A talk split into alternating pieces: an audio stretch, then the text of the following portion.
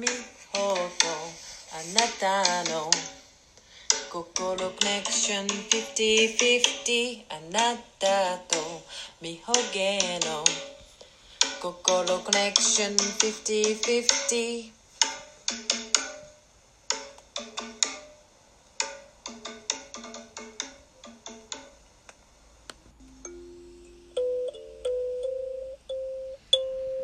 はいいよいよ第4回心コネクション50-50やってまいりました。始まりま始まってまいりました、えー不思議好奇心希望いっぱいのみほうことみほげでございます。よろしくお願いします。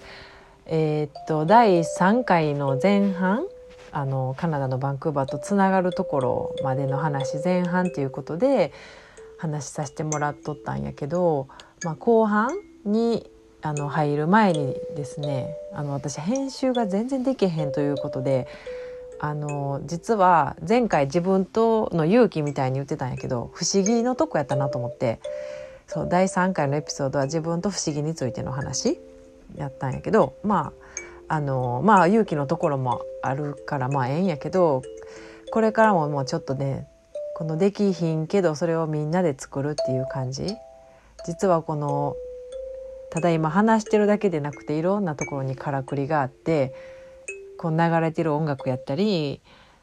あの絵のところやったりとか実は、まあ、これからちょっとずつ話していくけど私一人ではできてない裏話があるからまたこれは今後のエピソードでエピソードで話していこうと思ってるからま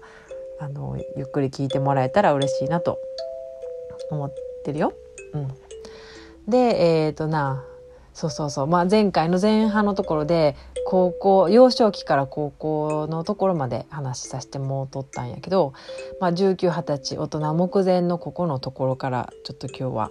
今回は話しさせてもらおうと思っててあの女子の短期大学に行っとってまあでもクラスで英語話す機会がほとんど全くといいほどなくってなかったんやんな。であの一応外国人の先生と英語で話すクラスが多分週に2回ぐらいあったかなっていうぐらいでそれ以外は全部もう日本語で先生がやってることを座って聞いてっていう感じあって。うん。なんかやまあその時はだからほんまに話されへんかったしなんかホームルームティーチャーみたいな人が日本人やったらもうほぼほぼずっと全部日本語やったから私の友達とかは担任の先生ホームルームのティーチャーの人が外国人やってから、まあ、その時は英語やったりとかしてはったんかな。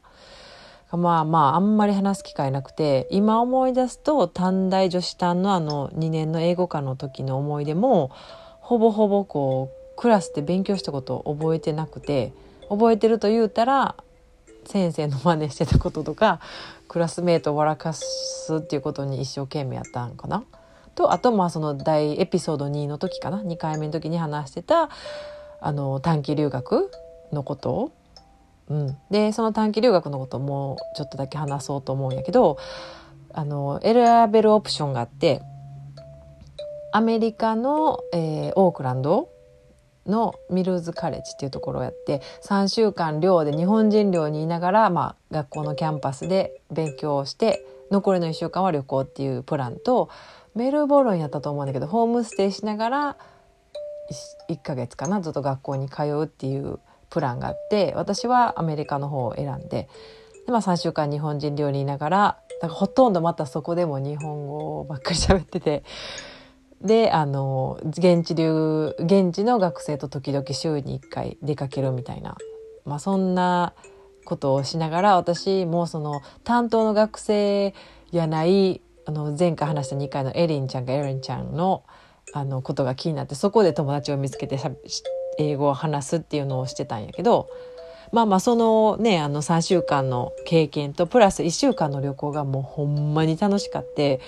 ここが今後の旅行好きにもつながるんやけど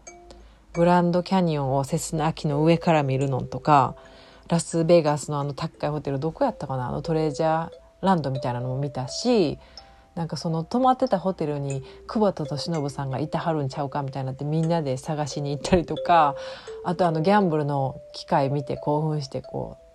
うあのうろうろしてたことも記憶にあるしあとディズニーランド行ったりとかあのハリウッドのユニバーサル・スタジオにも行ってもうもう刺激五感の刺激が半端なくて。それからやっぱりこう今の旅行好きともつながってるんやけどあのそのことがきっかけで卒業旅行を自分で計画してその時のアメリカの留学短期留学で一緒やったことオーストラリアに行った方の仲良かった6人グループでタイの旅行に行くっていうのは私全部計画まあ友達と一緒にやけど計画して、うん、その時に旅行したこときっかけに毎年どっかあの自分が行ける範囲でアジアに旅行するっていうことも始まっててそうその翌年にアメリカがまあ初めて行って、タイに卒業旅行に翌年に行って、その翌年に香港に友達と行って、で、またその翌年に韓国行ってみたいにして、カナダに行くまでにも毎年海外旅行を自分なりのペースで楽しむっていうのをやってたっていうのも思い出したな。そうそうそう、そこにもちょっと海外旅行の楽しみっていうのもつながってて、で、えっ、ー、と、まあ、えー、その後にやね、あの就就職っていうことがまあ待ち受けてるんやけど楽しい短期大学のことも終わった後に私の時代は就職超氷河期っていうのが就職氷河期っていうのが訪れてまあインターネットなんてないから資料請求のハガキを手書きで書いて切手を貼ってなんか50社ぐらいに送ってでパンフレット資料請求が送られてきてまあ紙紙紙紙みたいな紙で全部やり取りしてでそれをこうまたお礼お礼して面接あの説明会行って面接してみたいな段取りでそこにたどり着くまでも今はどういうふうに資料請求とかあるのかななんかお問い合わせをするのかオンラインやと思うけど当時は手書きではがき出してみたいなことをしててで私が興味あったことはファッション系とやっぱり人っていうところがあってどうしてもそのファッション系を受けたいっていうのがあったからまたここで父とのあの絡みがあってやね、まあ、父はもう女やし仕事といえば事務職。もう大手の会社に行って座って事務をやっとけっていうことしか言われへんくて、まあ、そこでもう父との戦いがあって私はもう自分のやりたいことをもう二十歳になったら自分のやりたいことを自分で決めて自分のお金でやるっていう策略があったしでこれからカナダにもう黙ってもう大人やから計画全部してビザも取って行ってやろうっていうのはこの時からもうあってでも絶対に仕事決めてやりたいことでお金貯めるっていうのはもう固くあったから、まあ、結局あのおかげで努力資料請求して面接してっていう会があって3社ほど内定もらったんかな。でそこでご縁があった服飾のところにあの入って決まって働かせてもらうことになったんやけどまあそこでもあの自分の今の声とか人とのつながりやったりとか、まあ、好きなことをしながら、まあ、お金を貯めるっていうことのあの今までの経験を思い出してたんやけどまあ日本でそこで習った年功序列やったりとかあの下積みの経験っていうのもすごい今となっては大切な経験やったなと思ってて、うん、でもいい人たちにいろいろ教えてももらってたなと思うし自分が好きやからこそこう、まあ、その時辛いと思うこともあったけど学べたこともいっぱいあったりで、まあ、あの販売の力っていうのを今思ったらものすごかったなと思ってて好きなものを人に勧めて人が好きやし勧めて買ってもらうっていう能力その代わりもこう在庫の整理とか棚卸しの当時なんか機械ないから全部手書きやってもうそれを紙紙をコピーした紙を切ってはなんか糊で貼ってっていう作業が全然店の中でできひんからもうこっそり持って帰って家でやって店でおる時はもう販売に潜入するっていうことをやってた記憶があってでもありがたいことに当時その売り上げがすごく新人でもあの取らせてもらっとって全国あの当時はそう競争社会みたいなのがあったから売り上げを毎月末になると店舗別と個人別っていうのがファックスで送られてきててまあちょっとあのねその当時のことを自分で言うのもなんやねんけど上位3位とかにいつも上がってたから割と知ってもらえててその会社の中では全国でね。であの死に筋のパンツっていうのがあったんやけどストレッチパンツ。それもあの私はすごくなんでこれ売るのめっちゃおもろいやんって思って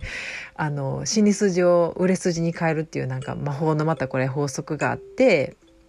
でそれをこう私の品番っていうのがあってねなんかまあちょっと名前は、まあ、仮にみほげみほげパンツみたいな感じであってもうあのここの店のみほげパンツ送って売ってもらってみたいな時期があったぐらい、うん、あの楽しくそうそう販売しながらお金は貯めてたけど、うんまあ、時代今思うとその時代に合わせて我慢をしてたらどうなってたんかなって思うけど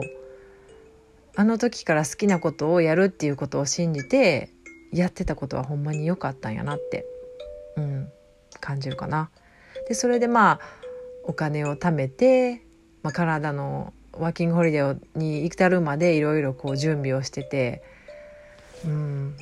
なんかキャラも今思ったらほんまおもろい人やっていう定着があって全然小綺麗な販売員じゃなくて私なんかその当時のあだ名ジャイコとか言われてて、